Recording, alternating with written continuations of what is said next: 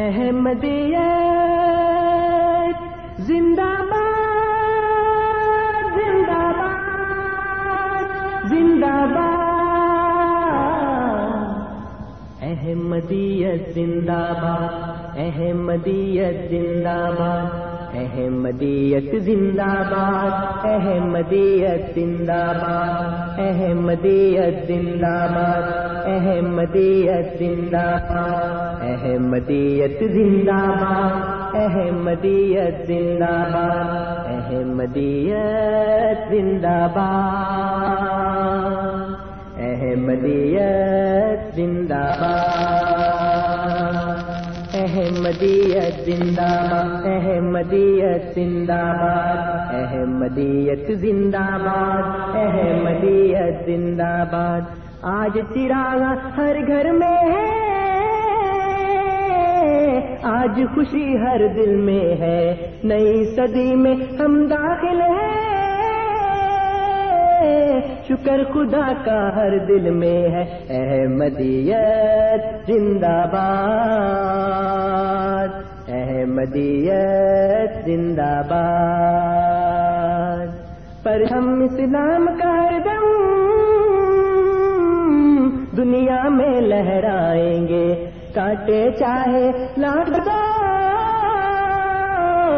قدم بڑھاتے جائیں گے، احمدیت زندہ باد احمدیت زندہ باد احمدیت زندہ باد احمدیت زندہ باد احمدیت زندہ باد احمدیت زندہ باد ایسی قوم بھی ہے دنیا میں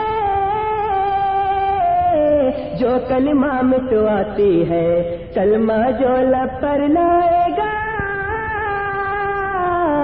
جیل سے بھجواتی ہے، احمدیت زندہ باد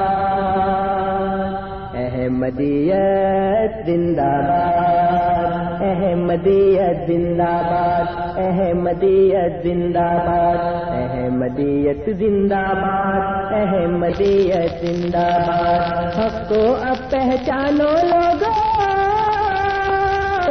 اور کہاں ایمان ہے لوگوں، قدر جہاں کلمے کی نہ ہو۔ اعوذ باللہ من الشیطان الرجیم۔ سورۃ السجدہ۔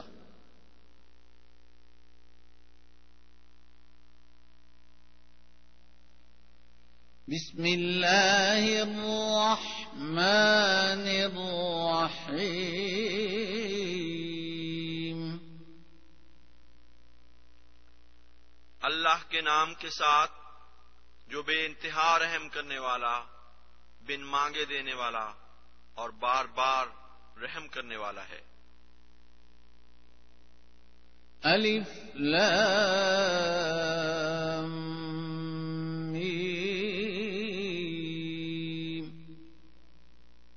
اللہ عالم، میں اللہ سب سے زیادہ جاننے والا ہوں۔ تنزیل الکتاب لا ریب فیہ من رب العالمین، کامل کتاب کا اتارا جانا، اس میں کوئی شک نہیں کہ تمام جہانوں کے رب کی طرف سے ہے۔ ام یقولون افتراه بل هو الحق من ربك لتنذر قوما ما اتاهم من نذير قبلك لعلهم لعلهم يهتدون۔ کیا وہ کہتے ہیں کہ اس نے اسے افترا کر لیا ہے؟ بلکہ وہ تو تیرے رب کی طرف سے حق ہے تاکہ تو ایک ایسی قوم کو ڈرائے جن کی طرف تجھ سے پہلے کوئی ڈرانے والا نہیں آیا، ہو سکتا ہے کہ وہ ہدایت پائیں۔ اللہ الذی خلق السماوات والارض وما بینہما وما بينهما في ستة أيام ثم استوى على العرش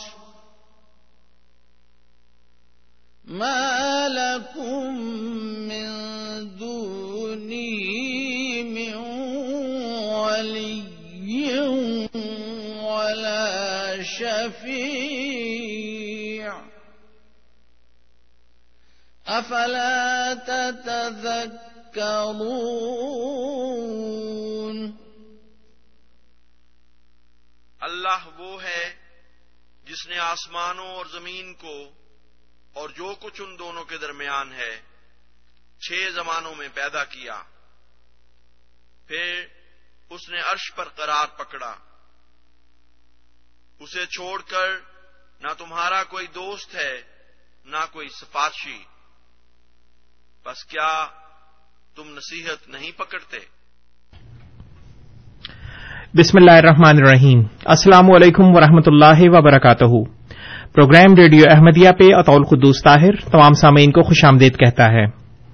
پروگرام ریڈیو احمدیہ آپ ہر اتوار کی شام اے ایم سیون سیونٹی پر چار سے پانچ بجے کے درمیان اور اے ایم فائیو تھرٹی پر رات دس سے بارہ بجے کے درمیان سماعت فرما سکتے ہیں۔ سامعین کرام، پروگرام ریڈیو احمدیہ کا مقصد ایک خوشگوار اور دوستانہ ماحول میں احمدیت یعنی حقیقی اسلام کی تعلیمات، قرآن کریم اور نبی کریم آخر الزماں حضرت محمد مصطفیٰ صلی اللہ علیہ وسلم کی احادیث مبارکہ کی روشنی میں اپنے سامعین کی خدمت میں پیش کرنا ہے۔ پروگرام کے دستور کے مطابق جماعت احمدیہ کے کوئی نمائندہ آپ کے سامنے کسی خاص موضوع پر ابتدائی کلمات پیش کرتے ہیں اور پھر آپ سامعین ان کلمات کے بارے میں بالخصوص اور اسلام احمدیت یا عالم اسلام کے بارے میں بالعموم پروگرام میں فون کر کے اپنے سوالات پیش کر سکتے ہیں اور ہمارے معزز مہمان ان سوالات کے جوابات دیتے ہیں۔ پروگرام میں سوالات کرنے کے لیے یا پروگرام میں شامل ہونے کے لیے آپ ہمارا فون نمبر نوٹ فرما لیں، four one six four one zero six five two two, four one six four one zero six five two two, اور ٹورانٹو کے باہر کے سامعین کے لیے one eight five five four one zero six five two two, one eight five five four one zero six five two two. اور سامعین اکرام، اگر آپ پروگرام میں اپنے سوالات بذریعہ ای میل ہمیں بھیجنا چاہیں تو اس کے لیے ہماری آئی ڈی ہے کیو اے یعنی question answer at voice of Islam dot C A Q A یعنی question answer at voice of Islam dot C A اور اگر آپ ہمارا یہ programme A M seven seventy کے بجائے انٹرنیٹ پہ سننا چاہیں تو اس کے لیے ہماری ویب سائٹ کا پتہ W W W dot voice of Islam dot C A. سامعین اکرام، پروگرام میں آج ہمارے ساتھ جناب انصر رضا صاحب موجود ہیں، کسی تعارف کے محتاج نہیں۔ آپ کی علمی اور تحقیقی کاوشیں جماعت احمدیہ کی official website W W W dot alislam dot org پر دیکھی اور پڑھی جا سکتی ہیں۔ ہم آپ کو پروگرام میں خوش آمدید کہتے ہیں۔ انصر صاحب، السلام علیکم ورحمۃ اللہ وبرکاتہ۔ جی وعلیکم السلام ورحمۃ اللہ وبرکاتہ۔ جی انصر صاحب، آج آپ کس موضوع پہ پروگرام پیش کرنا چاہیں گے؟ موضوع جو ہے وہ ختم نبوت کے بارے میں ہے اور ان شاء اللہ تعالیٰ اس کو تفصیل سے میں رات کے پروگرام میں موقع ملا تو ضرور آج بیان کروں گا۔ میں یہاں پہ مختصر یہ بتا دوں کہ کچھ حوالہ جات ہیں جو بزرگان دین کے، علماء دین کے، جو ہمارے تمام اہل سنت کے جتنے فرقے ہیں، چاہے وہ سنی دیوبندی ہوں، سنی بریلوی ہوں یا اہل حدیث ہوں، مقلد ہوں، غیر مقلد ہوں، ان کے نزدیک ان علماء کی ایک اہمیت ہے، وہ مستند ہیں اور سب ان کو مانتے ہیں۔ اور خاص طور پہ اس پروگرام کے ذریعے بھی میں شکریہ ادا کرنا چاہوں گا۔ میرے ایک دوست ہیں، بہت محبت رکھتے ہیں، محدود قریشی صاحب، تو وہ پاکستان گئے تھے تو انہوں نے مجھ سے پوچھا کہ آپ کو وہاں سے کیا چاہیے، تو میں نے کہا یہ کتاب چاہیے۔ یہ کتاب ہے قرۃ العینین فی تفضیل الشیخین، حضرت شاہ ولی اللہ رحمۃ اللہ علیہ کی کتاب ہے. تو وہ کتاب ان کو کہیں مارکیٹ سے ملی نہیں, لیکن انہوں نے کسی لائبریری سے لے کر اس کو کاپی کرا کے جلد وغیرہ کرا کے تو وہ میرے لیے لے آئے. تو جزاکم اللہ تعالیٰ حسن جزا, ان کو اللہ تعالیٰ بہترین جزا دے اس کی. اس میں صفحہ نمبر تین سو انیس سے ایک عبارت شروع ہوتی ہے, آخری جو چھ سات لائنیں ہیں وہ, اور اگلے صفحے کی چند لائنیں. تو یہ میں اپنے سامعین کے سامنے پڑھ کے سناتا ہوں. اس کا جو لب لباب ہے میں پہلے بتا دوں کہ حضرت شاہ ولی اللہ رحمۃ اللہ علیہ یہ فرما رہے ہیں, انہوں نے تفہیمات الٰہیہ میں بھی بات بیان کی ہے, یہاں تفصیل سے بات بیان کی ہے, اور درود شریف کے حوالے سے وہ بات بیان کر رہے ہیں. اور اس میں انہوں نے یہ بتایا ہے کہ جو شریعت والی نبوت ہے وہ ختم ہو چکی ہے, لیکن بغیر شریعت کے نبوت جو ہے وہ جاری ہے اور امت محمدیہ میں جاری ہے. بالکل وہی عقیدہ جو جماعت احمدیہ کا عقیدہ ہے. اور اس میں حضرت شاہ صاحب رحمۃ اللہ علیہ فرماتے ہیں, وقال فی المبشرات انہا جزء من اجزاء النبوہ, اور انہوں نے کہا نبی کریم صلی اللہ علیہ وسلم نے کہ مبشرات جو ہیں وہ نبوت کے اجزاء میں سے ایک جز ہے. فوصف بعد امتہ بانہم قد حسر لہم المقام, اور امت میں سے بعض کو یہ وصف عطا کیا گیا ہے اس طرح, اس لیے اس طرح کے انہوں نے اس مقام کو حاصل کر لیا, یعنی نبوت کے مقام کو. وَإِلَّمْ يَكُونُوا عَلَى شَرْعٍ يُخَالِفُ شَرْعَهُ صلی اللہ علیہ وسلم, اور ان وہ حضور صلی اللہ علیہ وسلم کی شرع کے مخالف نہیں تھے, یعنی اسی شرع پہ تھے. وَقَدْ عَلَمْنَا بِمَا قَالَ لَنَا صلی اللہ علیہ وسلم أَنَّ عِيسَىٰ علیہ الصلاۃ والسلام يَنزِلُ فِينَا حَكْمًا مُقْسَطًا عَدْلًا فَيَكْسُرُ الصَّلِیبَ وَيَقْتُلُ الْخِنزِیرَ, اور جیسا کہ ہم جانتے ہیں کہ حضور صلی اللہ علیہ وسلم نے فرمایا کہ عیسیٰ علیہ السلام یقیناً نازل ہوں گے ہمارے درمیان حکم منصف عدل ہو کر, پس وہ صلیب کو توڑیں گے اور خنزیر کو قتل کریں گے.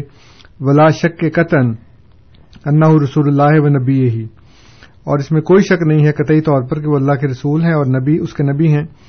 وہو منزل, اور وہ ضرور نازل ہوں گے. فلاح علیہ الصلاۃ والسلام مرتبۃ النبوت بلا شک عند اللہ سبحانہ و تعالی, بس ان کے لیے علیہ الصلاۃ والسلام مرتبہ نبوت ہے بغیر شک کے اللہ تعالیٰ کے نزدیک. وما لہ مرتبۃ التشریع عند نزولہ, اور جب وہ نازل ہوں گے تو اس وقت ان کے پاس شریعت والا مرتبہ نہیں ہوگا. فعلمنا بقولہ علیہ الصلاۃ والسلام, بس ہم یہ بھی جانتے ہیں حضور صلی اللہ علیہ وسلم کے اس قول سے, لا نبی بعدی ولا رسول, وان النبوۃ قد انقطعت والرسالۃ, ان کا جو یہ قول ہے کہ میرے بعد کوئی نبی نہیں ہے اور نہ کوئی رسول, اور نبوت اور رسالت جو ہیں وہ منقطع ہو چکی ہیں. انما یرید و بحد تشریح, یہاں پہ حضور صلی اللہ علیہ وسلم کی مراد تشریح والی نبوت سے ہے, یعنی جو قطع ہوئی ہے جو ختم ہوئی ہے وہ تشریح ہے. فلما کانت النبوت اشرف مرتبہ و اکملہا ینتہا الیہا من استفا من استفاہ اللہ سبحانہ و تعالی من عبادہ, اور جو نبوت ہے وہ ایک بڑا اعلیٰ درجہ ہے اور وہ ان کو پہنچتا ہے جن کو اللہ تعالیٰ اپنے بندوں میں سے چن لیتا ہے. علمنا ان تشریف النبوت امر عارض بکون عیسیٰ علیہ الصلاۃ والسلام, ہم یہ جانتے ہیں کہ یہ جو شریعت ہے یہ حضرت عیسیٰ علیہ الصلاۃ والسلام کو ملی تھی, ان کے ساتھ تھی. فینزل فین حکما من غیر تشریع وہو نبی بلا شک, اور جب وہ ہمارے درمیان نازل ہوں گے تو وہ شریعت کے بغیر ہوں گے اور وہ نبی ہوں گے بلا شک. فخفیت مرتبہ نبوت فی الحق بانقطاع تشریع, اور جو ان کا مرتبہ نبوت ہے شریعت والا وہ منقطع ہو گیا ہے.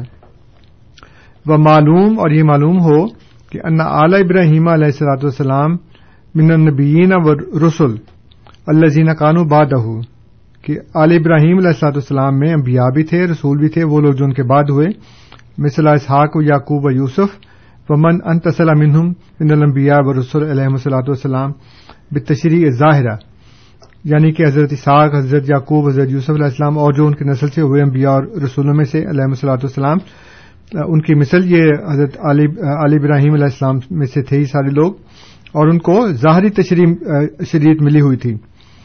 الدالۃ علی ان لہم مرتبۃ النبوۃ عند اللہ تعالی اراد رسول اللہ صلی اللہ علیہ وسلم ان یلحق امتہ وہم علیہ العلماء الصالحون رضی اللہ تعالی عنہم منہم بمرتبۃ النبوۃ عند اللہ سبحانہ و تعالی, اور اس سے ظاہری طور پر یہ دلیل نکلتی ہے کہ ان کو جو مرتبہ نبوت عطا کیا گیا تھا اللہ تعالیٰ کی طرف سے، حضور صلی اللہ علیہ وسلم نے یہ ارادہ کیا یا یہ خواہش کی کہ ان کی امت اور جو آل ہے یعنی کہ علماء صالحون ہیں ان کو بھی اس کا الحاق ہو جائے، یعنی کہ ان کو یہ مرتبہ نبوت مل جائے.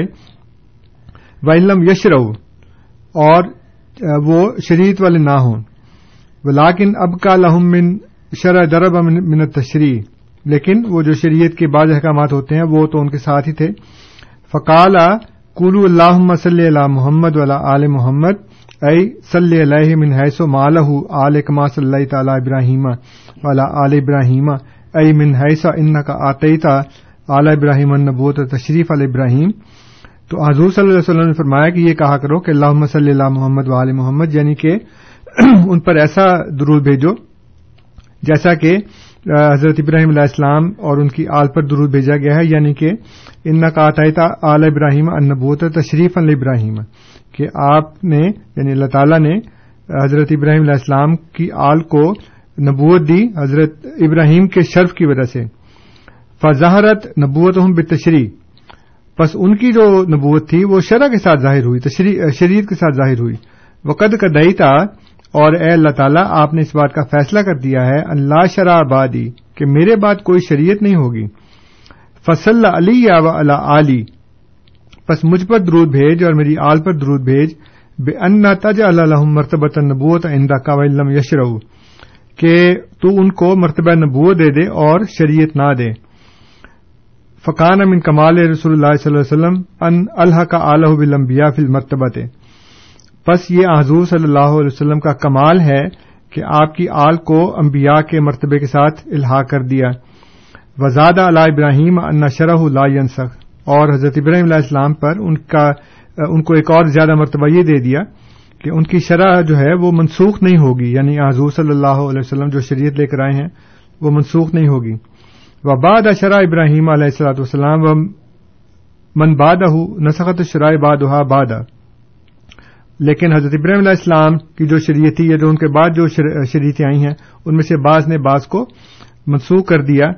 وما علمنا رسول اللہ صلی اللہ علیہ وسلم الصلاۃ علیہ علی ہذہ صورت الا بوحی من اللہ سبحانہ و تعالی، اور ہم جانتے ہیں کہ اللہ کے رسول صلی اللہ علیہ وسلم نے یہ جو ہمیں درود پڑھنے کا طریقہ بتایا ہے یہ اللہ تعالیٰ کی وحی کے ذریعے ہی بتایا ہے، یعنی اللہ تعالیٰ نے ان کو یہ بتایا کہ اس طرح سے دعا کیا کرو، کہ اس طرح سے اللہ تعالیٰ جو ہے وہ درود بھیجے. تو یہ جو ایک میں نے آپ کو اقتباس پڑھ کے سنایا ہے حضرت شاہ ولی اللہ رحمۃ اللہ علیہ کا، ان کی کتاب ہے قرۃ العینین فی تفضیل الشیخین رضی اللہ تعالیٰ عنہما. تو اس کے اس عبارت سے ہی ثابت ہو گیا کہ اور بھی جو بزرگان دین ہیں، ابھی میں نے سامعین آپ کو ایک حوالہ پڑھ کے سنایا ہے، اس طرح کے بہت سے حوالے میرے پاس موجود ہیں. آج کے پروگرام میں ٹائم ملے گا تو ان شاء اللہ تعالیٰ میں آپ کو وہ بھی بتا دوں گا کہ جس میں بزرگان دین یہ بیان فرما رہے ہیں کہ جو ختم ہوئی ہے وہ شریعت ختم ہوئی ہے، جو نبوت ختم ہوئی ہے وہ شریعت والی نبوت ختم ہوئی ہے، جو شریعت کے بغیر ہے وہ جاری ہے. اور جب بھی بزرگان دین اس بات کا حوالہ دیتے ہیں تو ساتھ حضرت عیسیٰ علیہ الصلوۃ والسلام کا ذکر کرتے ہیں جو شریعت کے بغیر آئیں گے لیکن وہ نبی ہوں گے، جو بار بار کہہ رہے ہیں کہ وہ بلا شک وہ نبی ہوں گے. بہت بہت شکریہ انصر صاحب. سامعین کرام، آپ programme radio Ahmadiyya A M seven seventy پر سماعت فرما رہے ہیں. آپ کی خدمت میں یہ پروگرام ہر اتوار کی شام چار سے پانچ بجے کے درمیان اور اے ایم فائیو تھرٹی پر رات دس سے بارہ بجے کے درمیان پیش کیا جاتا ہے. پروگرام میں آج ہمارے ساتھ جناب انصر رضا صاحب موجود ہیں اور پروگرام کے آغاز میں انہوں نے ختم نبوت کا حقیقی تصور بزرگان دین کی نظر میں اس موضوع پر انہوں نے اپنے ابتدائی کلمات مکمل کیے ہیں. اب ہمارے اسٹوڈیوز کی تمام ٹیلی فون لائنز اوپن ہیں، آپ ہمیں کال کر سکتے ہیں. ہمارے اسٹوڈیوز کا number four one six four one zero six five two two, four one six four one zero six five two two. Toronto کے باہر کے سامعین کے لیے one eight five five four one zero six five two two. اور بذریعہ ای میل اپنے سوالات بھیجنے کے لیے ہماری آئی ڈی کیو اے یعنی question answer at voice of Islam dot C A. جی انصر صاحب، ہمیں ای میل کے ذریعے کچھ سوالات موصول ہوئے ہیں. جی یہ انگلش میں سوال ہے، میں آپ کو اس کی ٹرانسلیشن اسے آپ کی خدمت میں بھی پیش کرتا ہوں، لیکن اس سے پہلے ہمارے ساتھ ایک کالر ہیں، پہلے ہم ان کی کال لیں گے. امین صاحب ہمارے ساتھ موجود ہیں. امین صاحب السلام علیکم. ہرمندر صاحب ہمارے ساتھ موجود ہیں. ہرمندر صاحب السلام علیکم. جی وعلیکم السلام. جی سر. جی سن رہا سیگا عیسیٰ کو خود عیسیٰ کو خود ہی سلیپ دی گئی. سلیپ کی دہشت اس سمے تک اتنی رہی ہوگی کہ کہا گیا عیسیٰ والا اسلام نظر ہوں گے اور سلیپ کو توڑیں گے. سلیپ کا ڈر ذہن میں بس گیا یا بسا دیا گیا. کیوں نہیں ہم انہی کو عیسیٰ والا اسلام مان کر آگے چلتے؟ وہ ڈر آج تو ہمارے ہمارے دلوں میں نہیں رہا. جی بہت بہت شکریہ ہرمندر صاحب. جی انصر صاحب. جی یہ جو سلیب کے توڑنے کا اور سور کے قتل کرنے کا جو بیان کیا گیا ہے, یہ جو الفاظ استعمال کیے گئے ہیں, اس کا ہرگز یہ مطلب نہیں ہے کہ سلیب کا ڈر تھا.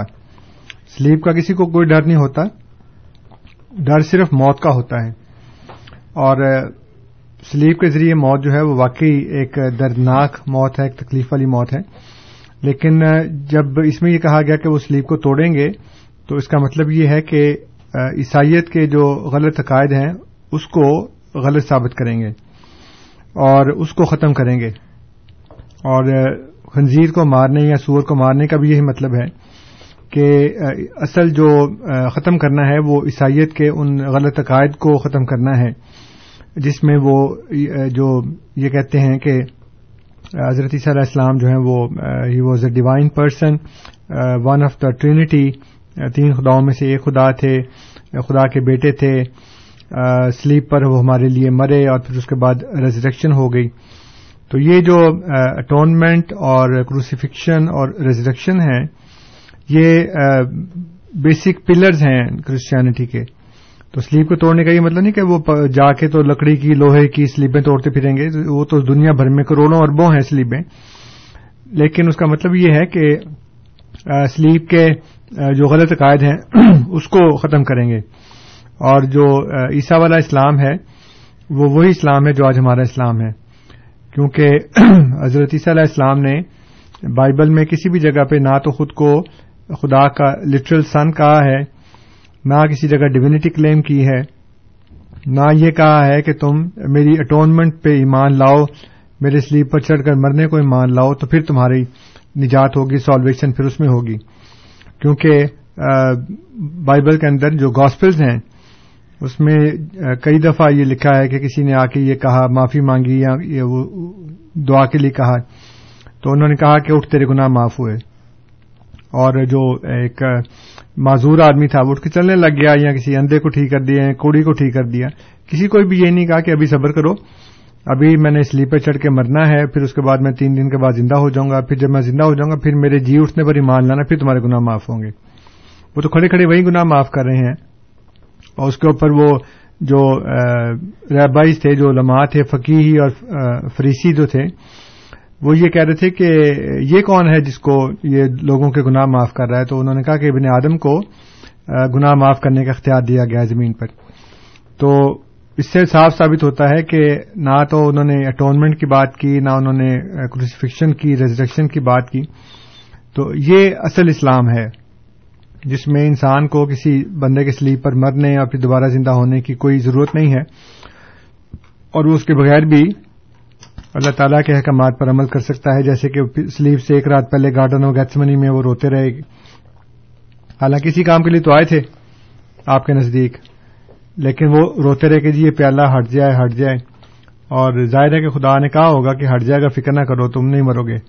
لیکن جب سارا کام ان کو پورا ہوتا ہوا نظر آیا تو پھر انہوں نے زور زور سے کہا کہ ایلی ایلی لما سبقتنی, کہ تو نے مجھے کیوں چھوڑ دیا, کیونکہ ایک رات پہلے خدا نے ان سے کہا تھا کہ میں تمہیں بچا لوں گا. تو یہ ساری باتیں وہ ہیں جو حضرت عیسیٰ علیہ السلام ہے, اور آج ہم بھی انہی کو مانتے ہیں. جو کرسچینٹی ہے وہ عیسیٰ علیہ السلام کی بنائی ہوئی نہیں ہے, وہ پال کی بنائی ہوئی ہے. تو یہ کرسچینٹی نہیں ہے, یہ پالزم ہے اس وقت جو دنیا میں چل رہا ہے. اور نہ صرف سیکولر اسکالرز جو ہیں بلکہ بعض جو مذہبی اسکالرز ہیں, جو پریسٹ ہیں, جو گرجوں میں چرچز کے اندر جو تعلیم دیتے ہیں, وہ بھی یہ اقرار کرتے ہیں کہ اس وقت جو عقیدہ ہے وہ وہ ہے جو پال نے بنایا ہے. تو لیکن وہ اس کو صحیح سمجھتے ہیں, اس لیے کہتے ہیں کہ ہاں اصل میں ہے بات یہ, اگرچہ جیسس نے کہا ہو یا نہ کہا ہو, لیکن عقیدہ وہ ہے جو پال نے بنا کے دیا ہے. بہت بہت شکریہ انصر صاحب. دو ای میلز ہمیں موصول ہوئی ہوئی ہیں. ناصر احمد صاحب یہ پوچھنا چاہتے ہیں کہ غیر احمدی مسلمانوں کے نزدیک ختم نبوت کا کیا تصور ہے اور وہ اس کی کیا فضیلت پیش کرتے ہیں؟ ختم نبوت کا تصور ان کا جو ہے نا وہ بڑا کانٹراڈکٹری ہے.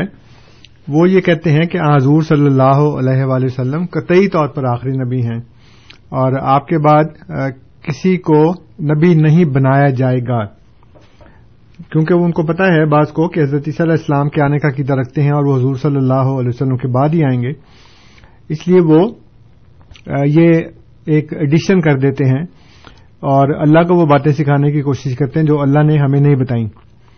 اور وہ کہتے ہیں جی حضرت عیسیٰ علیہ السلام جو ہے نا وہ تو پہلے کے نبی ہیں, پہلے پیدا ہو چکے ہیں, پہلے نبی بن چکے ہیں, تو اللہ تعالیٰ کسی کو نبی بنائے گا نہیں بعد میں, یہ ان کا کانسیپٹ ہے. تو جب ان سے پوچھا جاتا ہے کہ جی کہ یہ الفاظ دکھا دیں کہ اللہ تعالیٰ کسی کو نبی بنائے گا نہیں, کیونکہ ہم سے یہ مطالبہ کرتے ہیں کہ جب یہ کہا جاتا ہے نا کہ حضور صلی اللہ علیہ وآلہ وسلم تو مردوں میں سے کسی کے باپ نہیں ہیں اور اللہ کے رسول اور خاتم النبیین ہے, تو کہتے ہیں یہ نص ہے, نص یعنی کہ نون سواد نص, اس کا مطلب ہے کہ جو فنڈامنٹل چیز ہے, اور نص میں تعویل نہیں ہو سکتی ان کے بقول. تو اگر نص میں تعویل نہیں ہو سکتی تو پھر آپ نے تو خود ہی تعویل کر دی. جب ہم نے آپ سے کہا کہ آپ تو ایک نبی کے آنے کے قائل ہیں تو کہتے ہیں نہیں وہ جو نبی ہے نا وہ پہلے کے ہیں. اب جب یہ کہا کہ وہ پہلے کے ہیں, وہ پہلے نبی بنائے گئے تھے یا وہ پہلے پیدا ہو گئے تھے, تو یہ تعویل ہو گئی. تو خود تعویل کرتے ہیں, ہمیں تعویل کرنے نہیں دیتے اور کہتے ہیں کہ نص کے اندر تعویل نہیں ہو سکتی. اور دوسرا وہ یہ سمجھتے ہیں کہ جو انہوں نے کہا کہ اس فضیلت کیا, تو کہتے ہیں جی سب سے آخر میں آئے گا نا وہ چونکہ سب سے بڑا ہوگا, اس لیے فضیلت یہ ہے کہ آپ کے بعد اب کوئی نہیں آئے گا, جو آپ کے ساتھ انبیاء کے سلسلے کو ختم کر دیا گیا. تو ہمارا بھی یہی عقیدہ ہے, ہم یہ کہتے ہیں کہ حضور صلی اللہ علیہ وسلم مرتبے کے لحاظ سے آخری ہیں اور جس سب سے اونچے مقام پر پہنچ گئے ہیں, کیونکہ بلندی اور آخر ہم اس کو ملا کے پیش کرتے ہیں, یعنی جو سب سے بلند ہے وہ بھی آخر ہے نا. جب آپ نیچے سے دیکھنا شروع کریں گے تو جو سب سے اوپر ہوگا وہ سب سے آخر ہوگا اور اس کے اوپر کوئی نہیں جا سکتا, جیسے آپ پہاڑ کی چوٹی پہ پہنچ گئے ہیں جی. ورنہ تو اگر اوپر سے دیکھیں تو آخری جو نیچے والا ہوگا نا, اگر اوپر سے گرنا شروع کریں گے, لیکن تم نے چونکہ ہم نے فضیلت کی بات کرنی ہے, بلندی کی بات کرنی ہے, اس لیے ہم نیچے سے شروع کرتے ہیں. اور سب سے اوپر کا جو مقام ہے ہم یہ کہتے ہیں کہ حضور صلی اللہ علیہ وسلم کو یہ مل گیا. اور حضرت مولانا قاسم نانوتوی صاحب رحمۃ اللہ علیہ نے اپنی کتاب تہذیب الناس میں اسی کو بیان فرمایا ہے کہ اصل فضیلت جو ہے وہ آخری مقام اور آخری مرتبے میں ہے, زمانے کے لحاظ سے آگے پیچھے ہونے میں کسی کو کوئی فضیلت نہیں ہے. اور خود دیوبندی علماء جب اس کو ایکسپلین کرتے ہیں تو کہتے ہیں دیکھیں جی سب سے پہلے حضرت ابوبکر صدیق ایمان لائے, ٹھیک ہے, باقی کے جو صحابہ تھے ان کے بعد انہوں نے ایمان قبول کیا. تو اب اس کا مطلب تو یہ ہے کہ جس نے سب سے آخر میں ایمان جو لے کے آیا حضور صلی اللہ علیہ وسلم میں جو صحابی, اس کو پھر افضل ہونا چاہیے جی. اسی طرح حضرت ابراہیم علیہ السلام جو ہیں وہ انبیاء میں ان کا بہت اونچا مقام ہے, ان کے بعد بے شمار نبی آئے ہیں جو ہمارے عقیدے کے مطابق حضرت ابراہیم علیہ السلام سے افضل نہیں ہیں. تو یہ خود مثالیں دیوبندیوں نے اپنی کتابوں میں دی ہیں کہ آخر میں آنا یا پہلے آنا کوئی وجہ فضیلت نہیں ہے. اور حضرت مولانا قاسم نانوتوی اسی بات کو بیان فرماتے ہیں کہ زمانے میں تقدم یا تاخر, یعنی کہ پہلے آنا یا بعد میں آنا, یہ کوئی فضیلت کی بات نہیں ہے. اصل بات یہ ہے کہ مرتبہ کس کا اوپر ہے, تو وہ مرتبہ حضور صلی اللہ علیہ وآلہ وسلم کا ہے. بہت بہت شکریہ انصر صاحب. ہرمندر صاحب ہمارے ساتھ موجود ہیں, ان کا سوال لیں گے. ہرمندر صاحب السلام علیکم.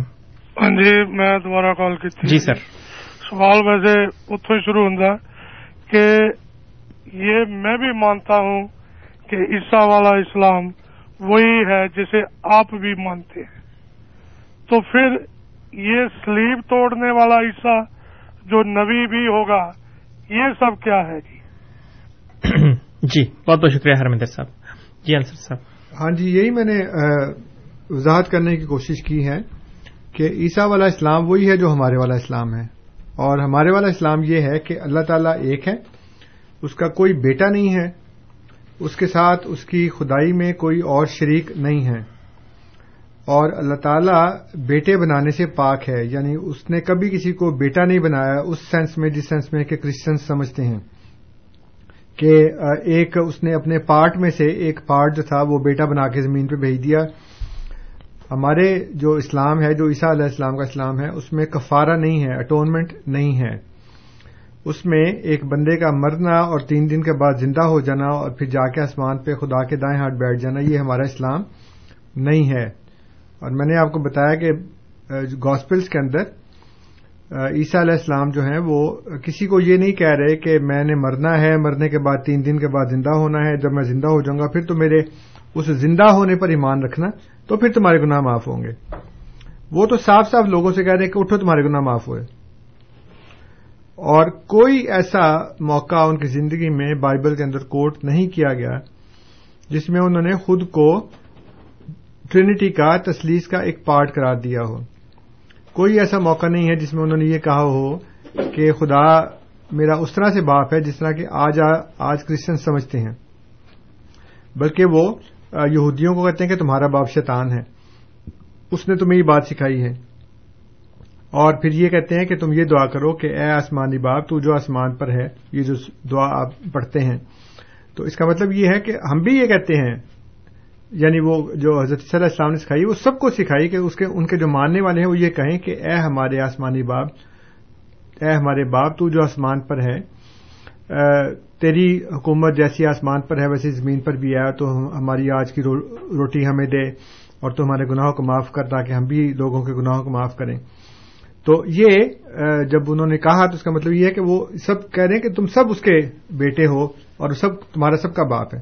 اب ظاہر ہے کہ یہ ایک تمثیلی بات ہے، ایک میٹافور ہے، اسی میٹافور کے لحاظ سے وہ خود بھی یہ کہہ رہے ہیں کہ میرا باپ، یعنی کہ اللہ تعالیٰ کو اپنا میٹافوریکل فادر کہہ رہے ہیں، حقیقی فادر نہیں کہہ رہے۔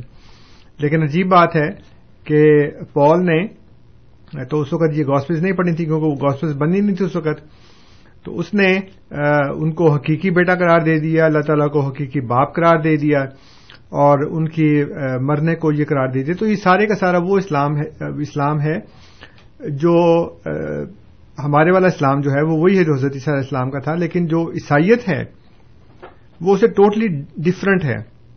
تو یہ فرق ہے جو آپ کہہ رہے ہیں کہ فرق کہاں پہ ہے۔ فرق یہ ہے کہ جو ہمارا اسلام ہے عیسیٰ علیہ السلام کا وہ اسلام ہے، لیکن جو آج کی کرسچینٹی ہے جو کرائسٹ کے نام کے اس کو پیش کرتی ہے، حضرت عیسیٰ علیہ السلام نے کبھی اس کی تعلیم نہیں دی، سارے کا سارا پال کا بنایا ہوا ہے۔ یہ میں نے بتایا تھا کہ فرق یہاں پہ ہے کہ عیسیٰ کا اسلام وہ ہے جو ہمارا اسلام ہے، اور آپ بھی ہمارے اسلام کو اسلام مانتے ہیں، لیکن جو پادری پیش کرتے ہیں، جو کرسچینٹی پیش کرتی ہے، وہ ہرگز وہ نہیں ہے جو عیسیٰ علیہ السلام نے کبھی اپنی زندگی میں بتایا۔ بہت بہت شکریہ انصر صاحب۔ فصیح ملک صاحب سوال پوچھتے ہیں ای میل کے ذریعے کہ میرے ایک دوست نے سوال پوچھا ہے کہ حضرت مسیح موعود علیہ الصلوۃ والسلام کو ایک الہام ہوا تھا جس میں ان کی عمر انہیں اسی برس بتائی گئی تھی، لیکن ان کی وفات تو تہتر سال کی عمر میں ہو گئی۔ بات یہ ہے کہ انہوں نے جو الہام ہوا تھا وہ یہ تھا کہ اسی برس، دو چار کم یا دو چار زیادہ، جی اول تو یہ بات ہے۔ دوسری بات یہ ہے کہ جو گنتی ہونی ہے وہ قمری سالوں کے حساب سے ہونی ہے، شمسی سالوں کے حساب سے نہیں ہونی۔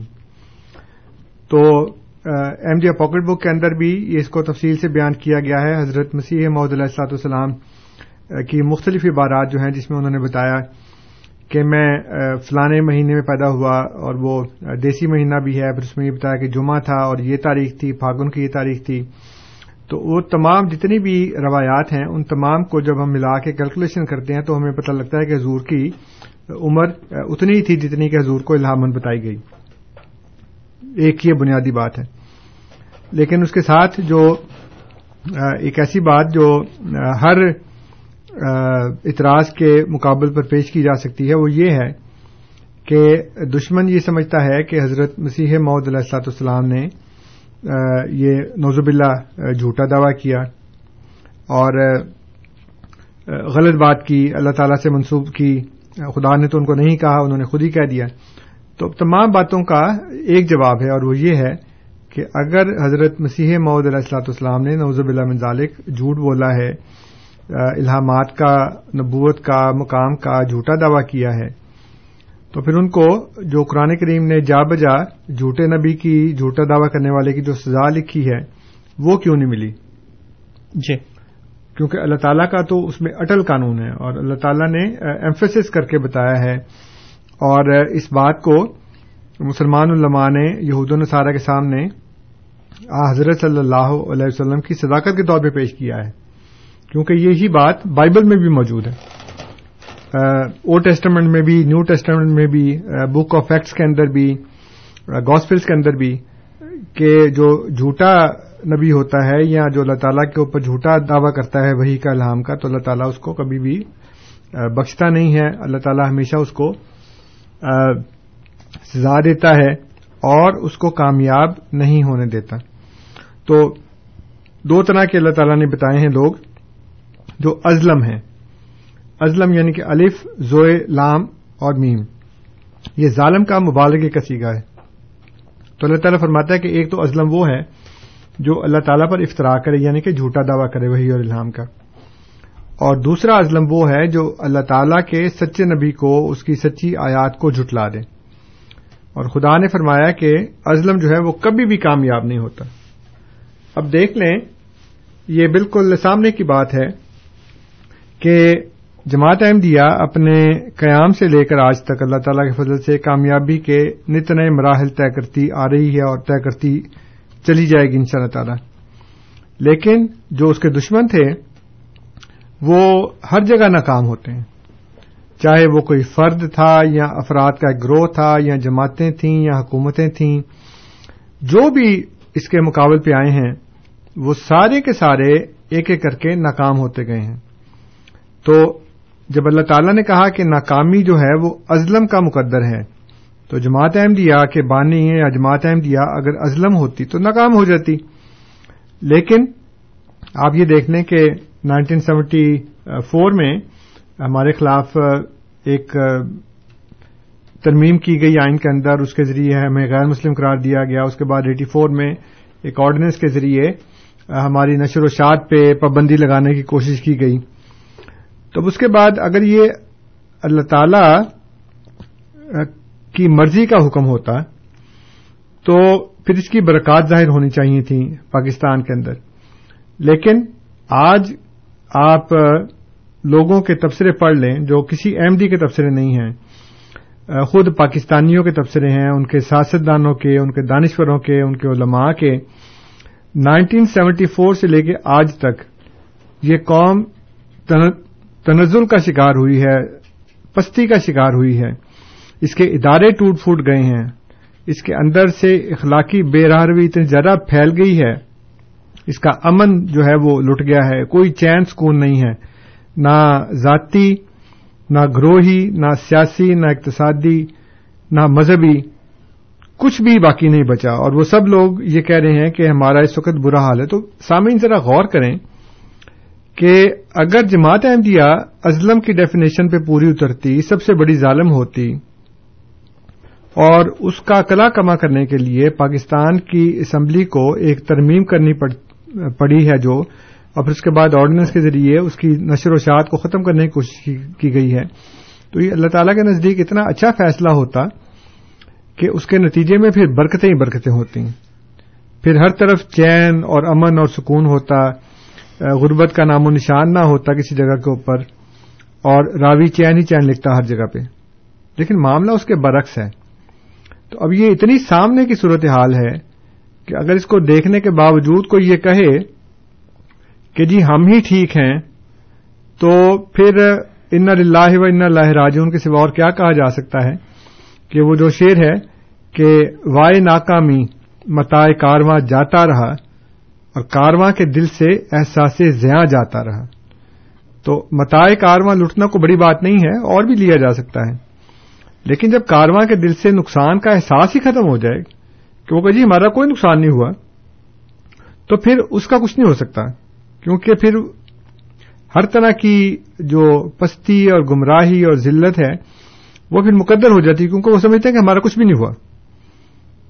لیکن یہ بڑی عجیب و غریب بات ہے کہ وہ روتے بھی ہیں اس بات کے اوپر کہ سب کچھ تباہ ہو گیا ہے اور ہر طرح سے امن سکون بھی لٹ گیا ہے، تباہ برباد ہو گیا ہے، لیکن اس کا کاز نہیں دیکھتے کہ کاز کیا ہے.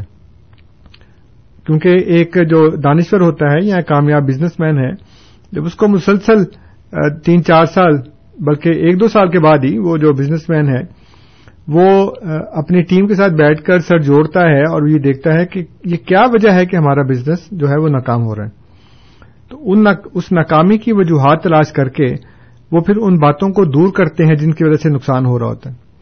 لیکن عجیب و غریب بات ہے کہ پاکستانی قوم شور بھی مچا رہی ہے لیکن ناکامی کی وجوہات پر غور نہیں کر رہی, اور جس ڈگر پہ چل رہے تھے اسی ڈگر پہ چلے جا رہے ہیں, بگٹٹ دوڑ, دوڑتے بھاگتے چلے جا رہے ہیں اسی طرف, اور کوئی اپنے آپ کو درست کرنے کے لیے تیار نہیں ہے, کوئی اس راہ سے واپس آنے کو تیار نہیں ہے. تو پھر ایسی حالت میں جو ہو رہا ہے پھر وہی ہوگا.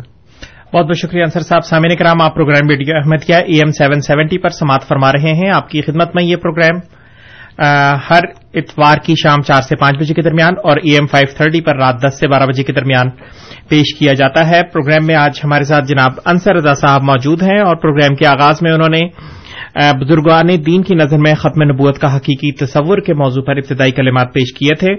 آپ ہمیں کال کر سکتے ہیں. ہمارے اسٹوڈیوز کا number four one six four one zero six five two two, four one six four one zero six five two two. Toronto کے باہر کے سامعین کے لیے one eight five five four one zero six five two two, اور بذریعہ ای میل اپنے سوالات بھیجنے کے لیے ہماری آئی ڈی کیو اے یعنی question answer at voice of Islam dot C A.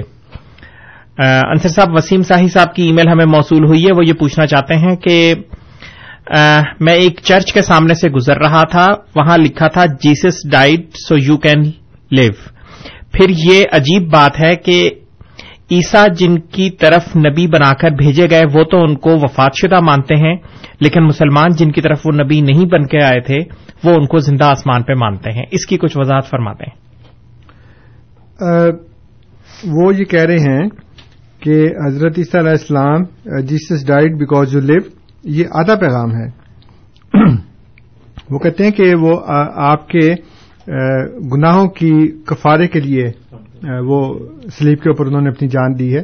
تو اس کے پیچھے جو میسج ہے وہ یہ ہے کہ جو وہ گناہ جو ہمارے باپ آدم نے کیا تھا اور وہ نسل در نسل چلتا چلا آ رہا تھا, اس گناہ کی سزا میں اللہ تعالیٰ نے اپنے بیٹے کو سلیب پہ چڑھا کے ساری انسانیت کا گناہ جو ہے ان کے سر پہ ڈال کے تو ان کو مار دیا, بدلہ ہو گیا. اس کے بعد تین دن کے بعد وہ زندہ ہو گئے. تو یہ اصل میں جو ہے ان کا کانسیپٹ ہے, وہ یہ کہتے ہیں کہ مرے ضرور تھے لیکن تین دن کے بعد زندہ ہو گئے, اور اب آسمان پر جا کر بیٹھے ہیں, اب نہیں مریں گے.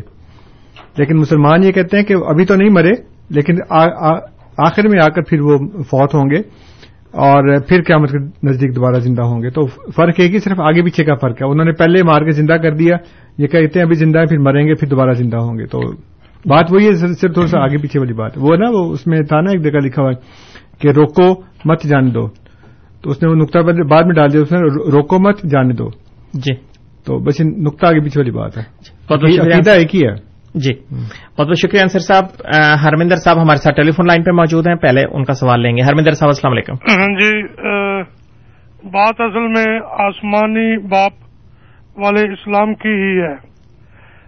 جب محمد صاحب آسمان پر جا کر آئے اور وہاں خدا سے ملے تو انہوں نے بتایا کہ وہاں خدا کا کوئی بیٹا نہیں, لیکن میں اپنے پیدا کرنے والے کو خدا کو اپنا روحانی باپ مانتا ہوں. یہ آدھا سچ کہیں یہاں ہے اور آدھا سچ کہیں وہاں ہے. کیوں نہ ہم مل ملا کر اس سچ کی کو پورا کر لیں گے. بہت بہت شکریہ ہرمندر صاحب. آپ کے سوال کی طرف ابھی آئیں گے, بلکہ آپ نے جو حل پیش کیا ہے اس کی طرف آئیں گے. گرمیل صاحب کا پہلے سوال لیں گے. گرمیل صاحب السلام علیکم. ہاں جی, وعلیکم السلام. جی سر, میرا سوال یہ ہے, دیکھیے جب سے کوئی اگر کنٹری کو ٹوٹ جاتا ہے تو اس کا برا حال ہوتا ہے. آپ نے پاکستان کی بات کی ہے کہ وہ نیچے کا نیچے, اس کی غربت آ گئی, یہ تو یہ بات بالکل صحیح ہے. تو جب سے یہ ایسٹ پاکستان سے بنگلہ دیش بنا, کنٹری ٹوٹ گیا. مجھے یاد ہے کسی زمانے میں پاکستان کا روپیہ انڈیا کے روپے سے اوپر ہوتا تھا, لیکن آج پاکستان کا روپیہ تقریباً امریکن سو ڈالر کے قریب آ گیا ہے. جتنا جی پاکستان کے روپے کی قیمت نیچے جائے گی, اکانومی کا برا حال ہوگا, مہنگائی بڑھے گی, سب کچھ ہوگا, غربت آئے گی. اور دوسری بات یہ ہے کہ پاکستان ہمیشہ جنگ جد کی بات کرتا ہے, اور پھر جب, جب تک شانتی نہیں آئے گی اور ملا کنٹرول کرتے ہیں اس ملک کو, جب تک ملا نہیں پیچھا چھوڑے گی تو ہر مذہب کو, ہر ہر ایک انسان کو آزادی نہیں ملے گی, تو کیسے کنٹری اوپر اٹھے گا؟ یہ میرا سوال ہے. جی بہت بہت شکریہ گرمیل صاحب, آپ کے بھی سوال کی طرف آئیں گے, لیکن پہلے ہم ساجد صاحب کا سوال لیں گے. ساجد صاحب السلام علیکم. جی جناب انصر صاحب سے میرا یہ کوشچن ہے, یہ بھی فرما رہے تھے کہ جی وہ پاکستان کا بیڑا غرق ہو گیا کہ صرف اس لیے کہ وہ کیا کہتے ہیں انہوں نے مرزا صاحب کو نہیں مانا. تو بھائی اگر ترقی اور یہ امن کی وہ کیا کہتے ہیں وہ فاقہ کی آپ بات کرتے ہیں, تو امریکہ میں اور یہ یورپین کنٹری میں تو ہر طرف امن ہی امن ہے, سب ترقی کر رہے ہیں, چاند پر بھی ہوا ہے, تو اس کا مطلب ہے کہ وہ آپ بھی جھوٹے پڑ گئے, پھر وہ سچے تو یہ ان کو سچا ماننا چاہیے. بہت بہت شکریہ ساجد صاحب. جی انصر صاحب تین سوالات, پہلے ہرمندر صاحب کا سوال کہ آدھا سچ یہاں ہے آدھا وہاں ہے. بات یہ ہے کہ سچ جاننے کا معیار کیا ہے, تو سچ کا معیار جو ہے وہ تو اللہ تعالیٰ کی کتاب ہے جو خدا نے بتائی ہے. تو جب حضرت عیسیٰ علیہ السلام نے اپنی زبان سے اپنے جو بھی ان کا کلام ہے اس میں انہوں نے کبھی خدا کا بیٹا ہونے کا دعویٰ ہی نہیں کیا, اور میں نے یہ بات بار بار بتائی ہے کہ یہ پال کا کیا دھرا ہے سارا, تو پھر ان کو یہ مان لینا چاہیے. اور یہ کہتے ہیں کہ میں اس پیدا کرنے والے کو اپنا آسمانی باپ مانتا ہوں, تو ہم بھی مانتے ہیں. مسئلہ صرف حقیقی باپ ماننے میں ہے, ورنہ آسمانی باپ تو ہم بھی مانتے ہیں کہ اللہ تعالیٰ ہم سب کا آسمانی باپ ہے, اس میں ہمارا تو آپ کا تو کوئی فرق نہیں ہے. اس لیے کہ اللہ تعالیٰ نے سورہ حج میں بھی ہمیں یہ کہا ہے کہ تم اللہ کا ذکر ایسے کرو جیسے اپنے باپوں کا ذکر کرتے ہو. اور پھر صوفیاء کے باتوں میں یہ لکھا ہے کہ الخلق عیال اللہ, یعنی جو مخلوق ہے وہ اللہ تعالیٰ کا کنبہ ہے. اس لیے روحانی طور پر ہم سب خدا کے بیٹے اور بیٹیاں ہیں, ہم سب اس کے بچے ہیں, ہم سب اس کا کنبہ ہیں, اس کا گھرانہ ہے.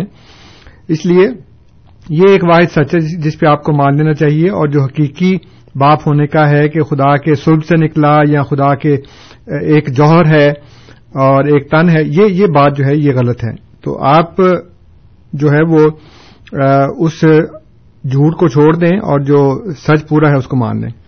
بہت بہت شکریہ انصر صاحب. اس کے بعد گرمیل صاحب اور ساجد صاحب کے سوالات میں تھوڑا سا وہی پاکستان کے حالات اور اس کی. گرمیل صاحب نے جو بات کی ہے کہ جی جس وقت ایک کنٹری ٹوٹتا ہے تو پھر اس کی حالت خراب ہوتی ہے, تو جب پاکستان ٹوٹا تھا انڈیا سے تو پھر اس کی حالت خراب ہونی چاہیے تھی, لیکن انڈیا کی حالت تو خراب نہیں ہوئی بلکہ وہ بہتر سے بہتر ہوتی چلی گئی.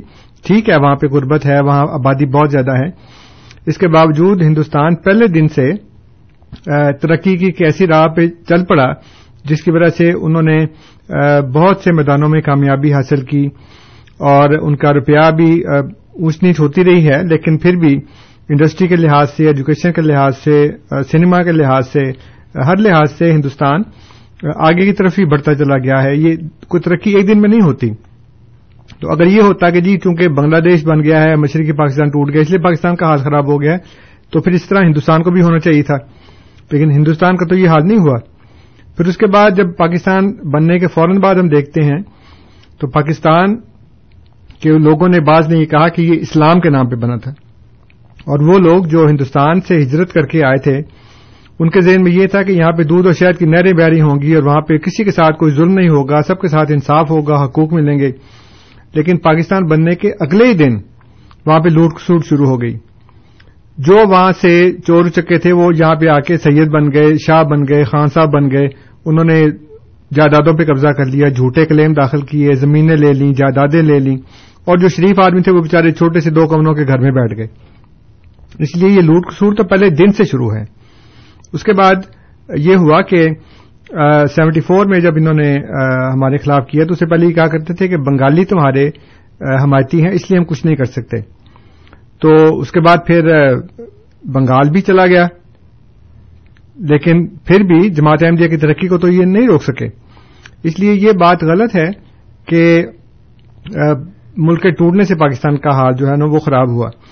اور جو باتیں آپ نے بتائی ہیں کہ ملا کو قابو کرنا چاہیے, تو یہ ساری تو ایسی سمٹمز ہیں نا جو ہمیں نظر آ رہے ہیں سامنے, لیکن اس کی بنیادی وجہ یہ ہے کہ انہوں نے مذہبی آزادی جو ہے لوگوں کی ختم کر دی.